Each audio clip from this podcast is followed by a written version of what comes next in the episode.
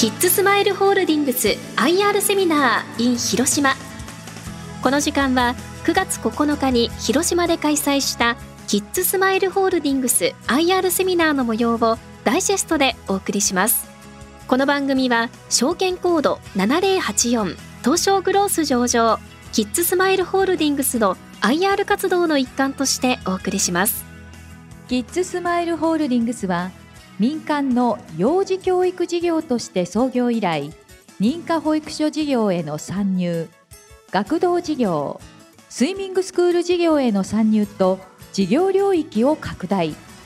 強みである上質な教育サービスを提供するプレミアム教育サービス事業への投資を加速させ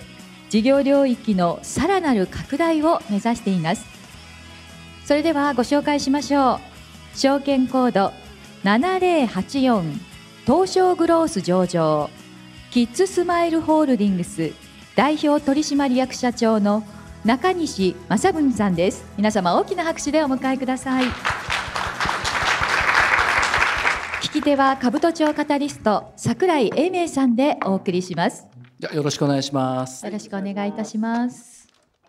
ただいまご紹介いただきました中西正美でございます。どうぞよろしくお願いいたします。まずはこの会社概要ということで書かせていただきました。えー、まあここでね、お伝えしたいのは真ん中の方ですかね。保育施設、東京を中心に80施設運営と。そして、えー、一番下従業員数1544名と書いてありますが、これあの3月末ですので、もう今、えー、9月に入って1600人超えぐらいの社員になってます。あの会社の形態ですね。あの監査薬会設置会社というのから今年の6月の株主総会で監査等委員会設置会社というところに、えー、移行させていただきました。昨今はですねえー、ガバナンスの強化ということであったり意思決定の速さということを目指して監査等委員設置会社に変えるところは、えー、多くなっておりますので、えー、そこはまあ一つそういった流れというところなんですがそして、えー、企業ビジョンということであの、まあ、ここでお伝えしたいのはですね、まあ、保育施設80施設を運営しているということですが私たちはまあ保育園の運営会社ででは、ないというふうに考えております。教育サービスを提供する会社なんだと。子どもたちを育てる会社なんだと。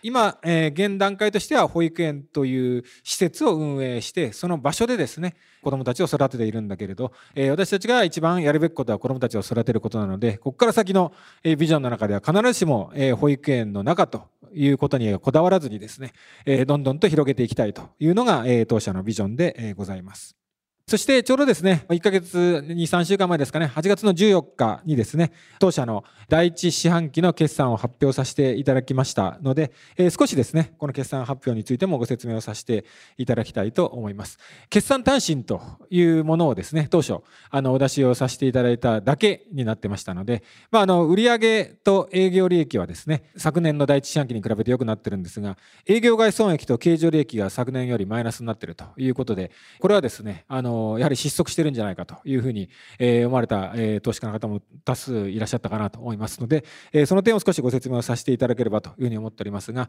あの、当社の仕組みの中で今、今まで認可保育園をですね、あの、毎年10円以上開設をしてきました。ただ認可保育園はもうあの東京を中心に開設をしてたんですが東京を中心にも待機児童はもうほぼ解消しておりますので認可保育園を新しく作るということはもうあのなくなっています。これは当社だけではなくてどの会社にとっても新しい認可保育園を作るということはなくなってきてますのでそれによって大きく成長するというのはもうえできないというそういう時代になってきてます。えその中で私たちは、ちょっとこの後も説明しますが、え補助金をいただいてない民間の教育施設と認可、補助金をいただいている教育施設と2種類の教育施設を運営しておりますので、今後、その民間の教育施設をどんどんと増やしていこうというふうに方針転換をしております。その中で、え売上高であったり、営業利益であったりというのは順調に増えているところですが、認可保育園をですね、開設すると、開設するための工事の費用ですね、大体1円あたり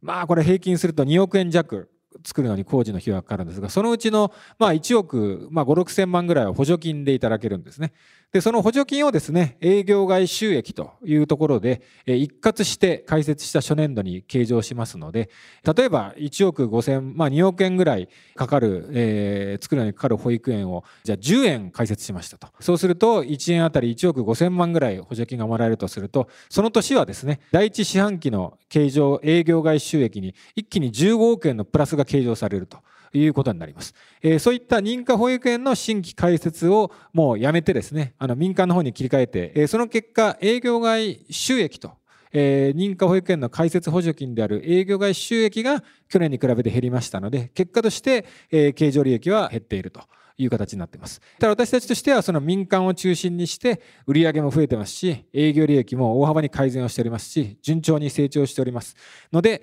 えー、第一四半期、えー、終わった時点としては、えー、非常に順調に推移しています。そして今期の目標数字、予想数字に対しても、え、順調に推移をしておりますし、また発表させていただいている中期計画に関しても順調に推移、え、させて、推移しているということを、え、お伝えさせていただければなというふうに思います。まあ、あの、第一四半期、えー、振り返ってですね、こちらですね。まあ、認可保育所事業、順調に園児数も増えてますと。そして、えー、民間の方ですね。補助金をもらってない民間の方も、えー、順調に園児数は増えているというところでございます。え、そして3番目、麻布台ヒルズということで、東京の方なんですけれどですね、あの、森ビルさんがですね、ま、新しい都市開発ということで、まあ、六本木ヒルズよりも大きい麻布台ヒルズというのを、この、11月から、順次開設をしていくということで、六本木ヒルズみたいな大きなビルが、3本立つということで、そのうちの一つに当社の施設が入るという形になりました。もう保育施設だけでですね、もう10社近いところの競合の中でですね、まあ、あの当社が入らせていただけるということで、まあ、エリアとしてもですね、非常に充実したエリアでございますし、力を入れて集客をしていくエリアということですので、まあ、当社のブランディングにも非常に寄与する、そしてもちろん売上利益にも寄与する麻布台ヒルズの新規になるかなというふうに考えているところでございます。そして、え中期5カ年計画ということで、今回のですね、中期計画というのは、基本的には、え新しい円を開設する。なので、え何円開設するので、それに伴って売上利益がどれだけ貢献するという形で中期計画を立てておりますので、中期計画が順調に推移しているかどうかというのは、ポイントとしては2つありまして、順調に円が開設できるのかということと、その円に順調に集客ができるのかという、この2点がポイントになっております。円の集客というところは先ほど第一四半期のところでお話しました通り順調に増えておりますし新規園の開設というところも麻布台ヒルズの決定しておりますので結果中期計画は順調に推移をしているというところでございます。ここまでがですね、第一四半期並びに中期計画のご説明ということでございましたので、当社の事業内容についてをですね、少しここからお話をさせていただければなと思います。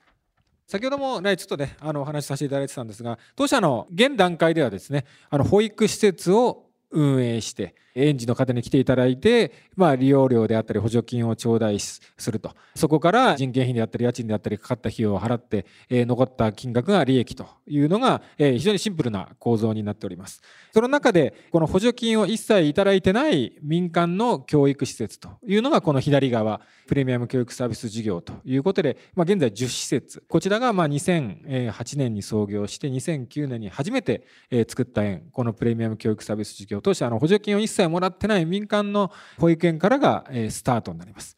そして右側はですね、逆に認可保育所事業ということで、もうほぼ売上の99%は補助金になるということです。こちらはですね、先ほど2009年にこの民間の保育施設を初めて開設させていただいたというふうにお話したんですが、この認可の方は2014年ですね。初めて園ができてから5年後にこの認可保育事業の方に参入をいたしました。こちらが70施設と。この2本柱で運営をしているというのが当社の特徴でございます。そして、え、認可保育所はですね、もうご存知の方もいらっしゃるかと思いますが、利用する方は当社にお申し込みいただくのではなくて、え、行政に申し込みをすると。そして利用料金も、行政にお支払いすると。で、私たちは、え、行政の方から今度何々ちゃん、何々くんっていう子が入りますよという連絡をいただいて、え、実際にかかる費用も行政の方からいただくという、そういった、え、仕組みで、え、運営をしております。都内、え、中心に東京はですので63施設神奈川が5施設愛知県が2施設という計70施設を運営中というところでございます。まあ、この認可保育所の特徴ということで、えー、まあ当社施設の強みはどこにあるのかというと、まあ、今4つほどだけさせていただいたんですが、まあ、1つはこの保育ニーズが高い東京、横浜、川崎、名古屋に展開しているというところでございます。この保育ニーズが高いことがなぜ重要かというとですね、あの先ほど補助金をいただいて運営するということなんですが、例えば定員60人の園にですね、お子さんが60人通ってたら60人分の補助金がもらえるんですけれど、定員60人の園にお子さんが30人しか通ってなかったらですね、これは実は30人分の補助金しかもらえないんですね。ということで、園児をどれだけ充足させるのかということが、この収益をしっかり出していくのに非常に重要になってきます。今、子どもの数が減ってきてますので、もう本当一昔前まではですね、もう待機児童、まさにまさに待機児童なわけですから、もうどの園も全て満席。どこかの園で園児の方がお引越しでじゃあ退園するということになったら、すぐ待ってる人が入って常に満席というのが今までの認可保育所の状況だったんですが、もう今大きく変わりましてですね、空いている園も結構出てきてます。ですので、あの、園児の数が減ってくるという時にですね、やはり当初ですね、子どもの数が減ってきて、えー、保育園の運営は大丈夫なのかと、今まではどの園も満員だったのにと、えー、いうようなお話をいただいたこともありますが、いやいやと、もうこれは今一般のですねあのビジネスと同じになっただけなんですと。今まではあのじゃあ町の、え飲食店どの店も行列ができてたんだけれどもような状態だったんだけどこれこれから先は、え保育の業界も美味しい店には行列ができると。例えばあのサービスが悪いそうじゃない店には空きがあると。いうそれと同じことがですねあの保育の世界にも起きてきてるだけなんだと。なのでまずは市場としてそこにお客様がいらっしゃるのかどうかということ。これが1番目ですね。私たちが運営している園はしっかりお客様がいらっしゃると。そしてこの2番目3番目4番目というところでしっかりとここに行きたいここに行って安心だという園が運営できればお客様は必ず来てくださるというふうに考えております。2つ目ですね。やはり教育プログラムがすごく重要ということで理想教育というですね東証プライムに上場している教育の関連の会社と私たちは資本業務提携をしてそこの100%子会社である進学会というところと保育園向けのですねオリジナルの教材を開発して全園に導入しています。こういった取り組みをしているのはあの他にございませんので、そこは一つやはり保護者の方、園児の方から見ると非常に魅力となっている園でございます。そして3つ目、やはりこの安全面、これも非常に重要かなというふうに思っております。まあ、どの園もですね、あの安全に向けて取り組みはしてるんだけれども、やはりその他の園との違いはどこに出てくるのかというと、まあ、今保育園でいうと全国で大体2万5千円ぐらいあると言われています。まあ、そのうちですね、大体1万円ぐらいがあの公立の保育園なんですね。まあ、行政のが直接運営をしていると。えー、園長先生や保育士さんも公務員の方がやってらっしゃるというのが大体1万円ぐらい。そして残り1万5000ぐらいが民間が受託をして補助金を頂戴して運営をしていると。で、その民間の中で、えー、約9割がですね、9割ちょっとかな、あの社会福祉法人が、運営をしていると。でそしてその社会福祉法人が運営している園のやはり9割超えぐらいがですね1法人で1円だけを運営しているとそうでなくてもやはり2円3円という園を運営しているというところが多いそういう状況です。というのは一昔前まで保育園は社会福祉法人しか、まあ、社会福祉法人だったり学校法人だったりもあるんです社会基本的には株式会社 NG 社会福祉法人しか運営できなかった。そして社会福祉法人も1法人1円しか運営できなかったんですね。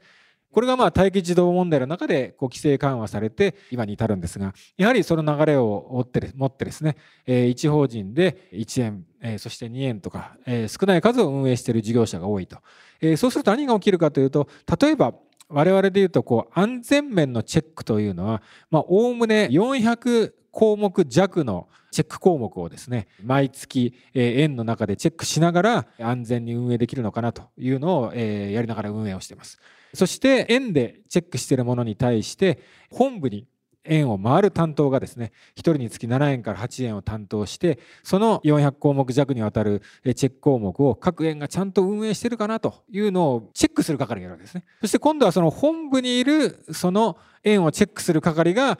ちゃんと仕事してるのかなっていうのをチェックする内部監査室っていうのがあると。いうことで、こう何重にもかけてですね、あの安全がしっかり、えルール通りに行われているかというのをチェックしているのが、まあ、我々の会社でございます。そういった点も含めてですね、保護者の方が安心して選んでいただける園作りというのに、え取り組んでおりますし、きっと、え選んでいただけるだろうと。なので、え充足率も上がって、えしっかりと収益を、え出すことができるだろうというふうに考えているところでございます。そして、えもう一方、この補助金をもらってないプレミアム教育サービスということで、まあ、ここも非常にシンプルにですね、利用者の方は当社にお申し込みをいただいて、当社に利用料を払っていただくという、そういったえところでございます。当社の、え、プレミアムサービスというのは東京の先ほど申し上げた麻布台ヒルズがあるのも東京港区というところなんですが東京港区が、え、中心ということでこの港区そしてもう一円ある渋谷区、えー、世田谷区。あの私たちのこのプレミアムの円はですね毎日通うとですねおおむね月額20万超えになってきます。確かに料金は高いんですけれど職員の配置であったりいろいろな先生をあのプロの専門講師を配置したりいろんなプログラムを導入して他にない教育サービスを提供するということをやっております。そこをまご評価いただいてこのプレミアムの方もたくさんの園児さんにお通いいただいているというところがこのプレミアム教育サービスの特徴でございますそして、ここから先は、まあ、ラインナップということで、基本的にはこの0から9歳というところが私たちが力を入れているところでございます。まあ、あのここ専門集団とのパートナーシップということで当社の中にもですねいろいろな資格を持った幼稚園の教諭の免許要するに保育士だけじゃなくてですね幼稚園の教諭の免許を持っている幼稚園で教えたことがあるとかいろんな資格を持っている人がいるんですがそれだけではなくてですね他社の専門集団と連携をして例えばこのスイミングスクールというのは去年から始めたんですが金メダリストの北島康介さんが主催している北島アクアティクスというスイミングスクールと一緒にですね運営をしていたりであるとか早稲田大学とですね共同研究契約を結んでですねどういう幼児教育を実践したらより良いものが出来上がっていくのかということを取り組んでいたりだとか専門集団と一緒にさらにいいプログラムいい教育内容になるようにということでの取り組みをしているところでございます。まあ、中期計画ということで、え少しお話をさせていただきます。あの先ほど申し上げましたが、まあ、待機児童問題というのは基本的にはおおむね解消をしているところでございます。出生数も大きく下がってきていると。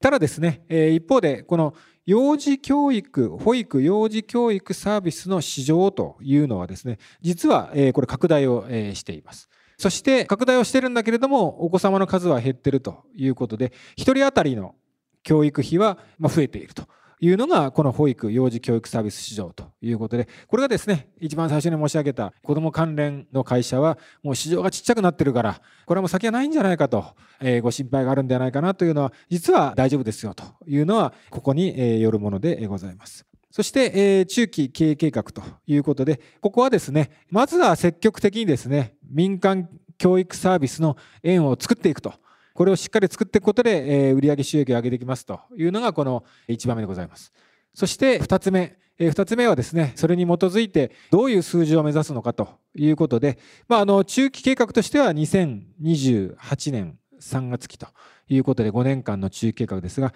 もう2028まで来ましたら、区切りのいい2030というのがもうすぐそこでございますので、私たちとしてはこの2030年にですね、売上高200億円、経常利益10億円、EBITDA22 億円というのを目指すということを、この中期計画の目標としているところでございます。このですね、まあ、中身、いくつか書かせていただいているのはご覧いただければと思いますが、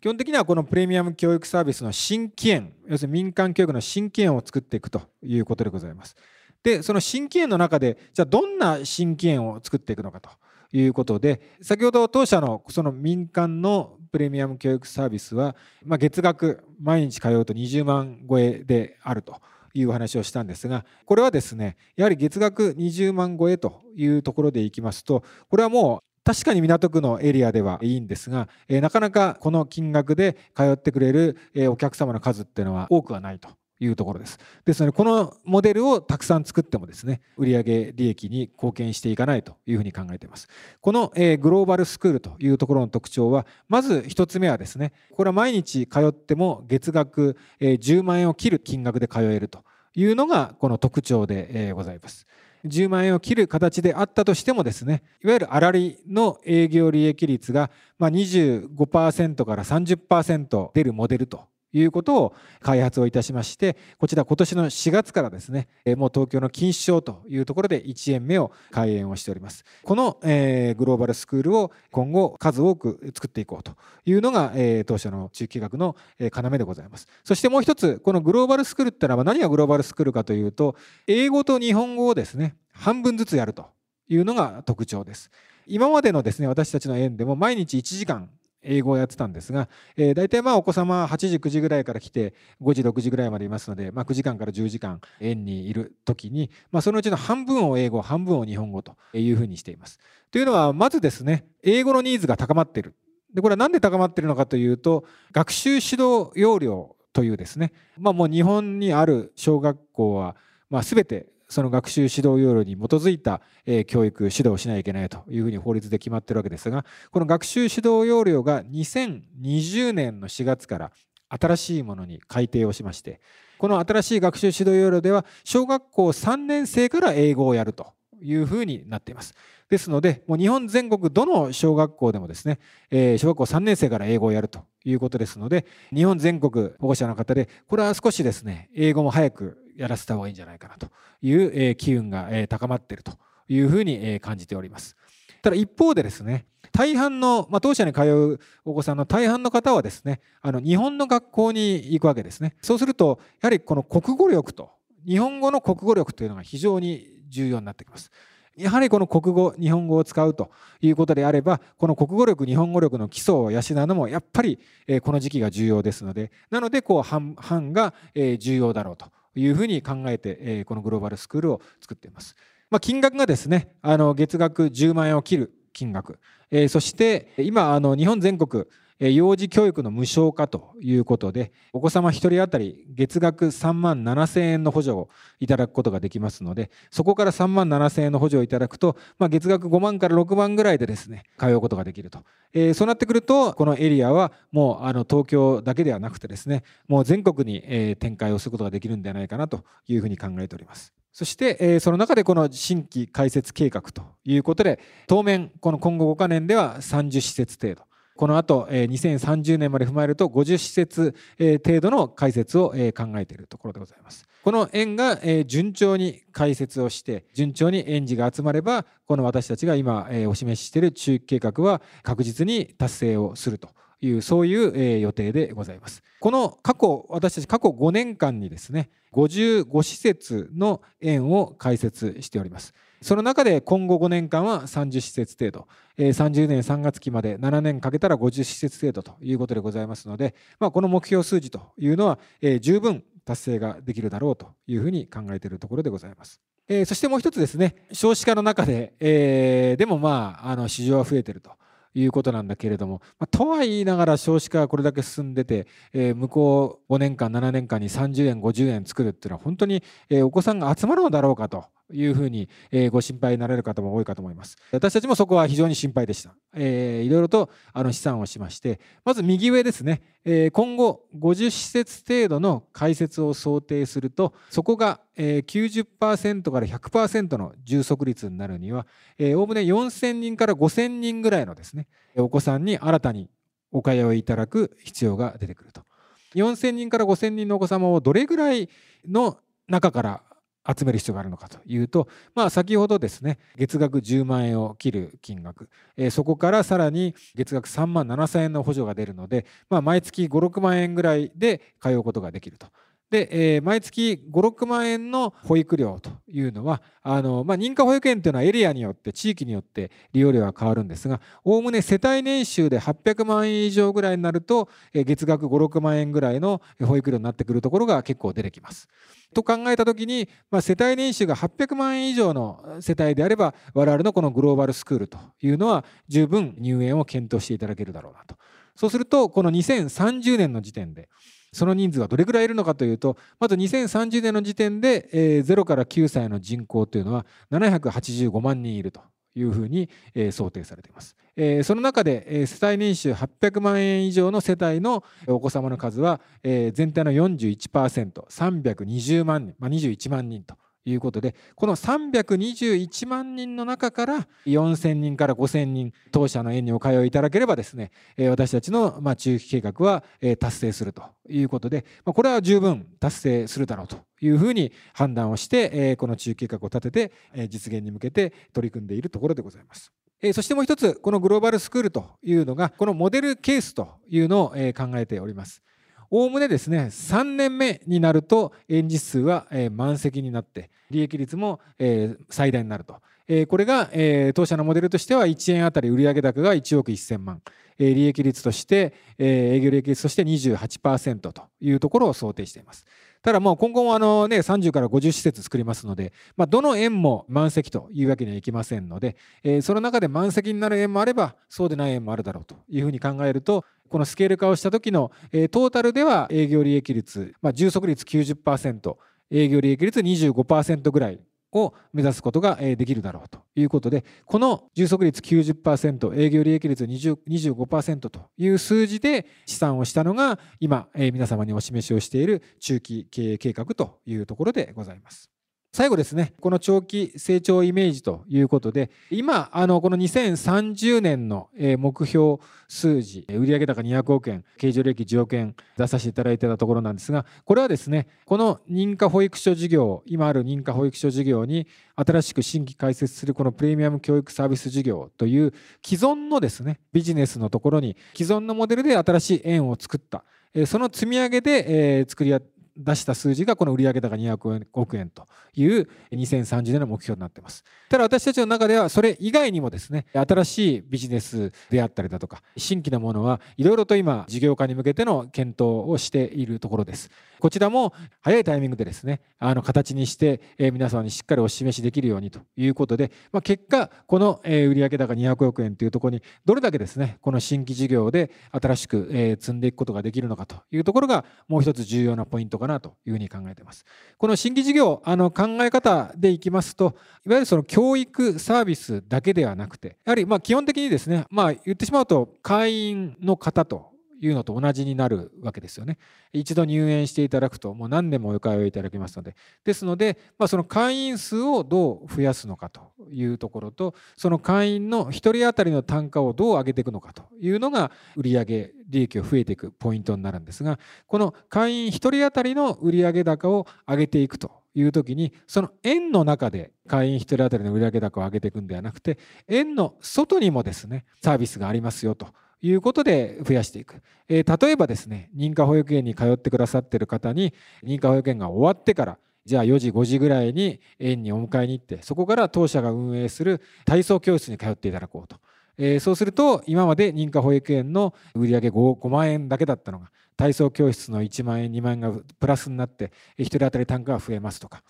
あとは例えばですね、教育だけではなかったとしても、えー、じゃあ写真館をじゃあ今度やりましょうと。そうすると写真館っていうのはま非常に我々にとって親和性が高いですね。あの家族で必ず写真を、え、撮るというご家族がもたくさんいらっしゃいます。そして写真館っていうのは、まあ、休日が人気があるわけですね。逆に平日は比較的空いてると。ただ私たちの園では平日にですね、たくさん行事がありますので、そういった場合にはそこに来ていただいて写真を撮って、その写真を販売して買っていただくとかっていうことで、実は教育サービス以外の子育て家庭が必要とする生活サービスを提供することで、一人当たりの単価を上げていくこともできるということで、こういったいろいろなですね、こう新規事業というのを今、あの検討している最中でございますので、そういったものをいち早く形にしてですね、あの皆さんにお示しして、この当社の成長ということにですね、あの期待を持っていただいて、え、投資していただけるように取り組んでいきたいなというふうに考えているところでございます。え、以上をもちまして私からのご説明とさせていただきます。え、ありがとうございました。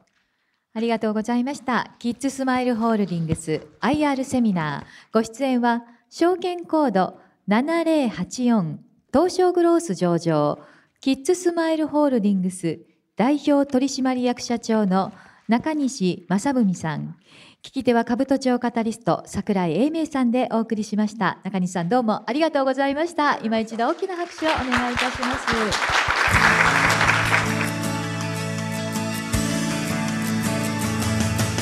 キッズスマイルホールディングス IR セミナーこの番組は証券コード7084東証グロース上場キッズスマイルホールディングスの IR 活動の一環としてお送りしました。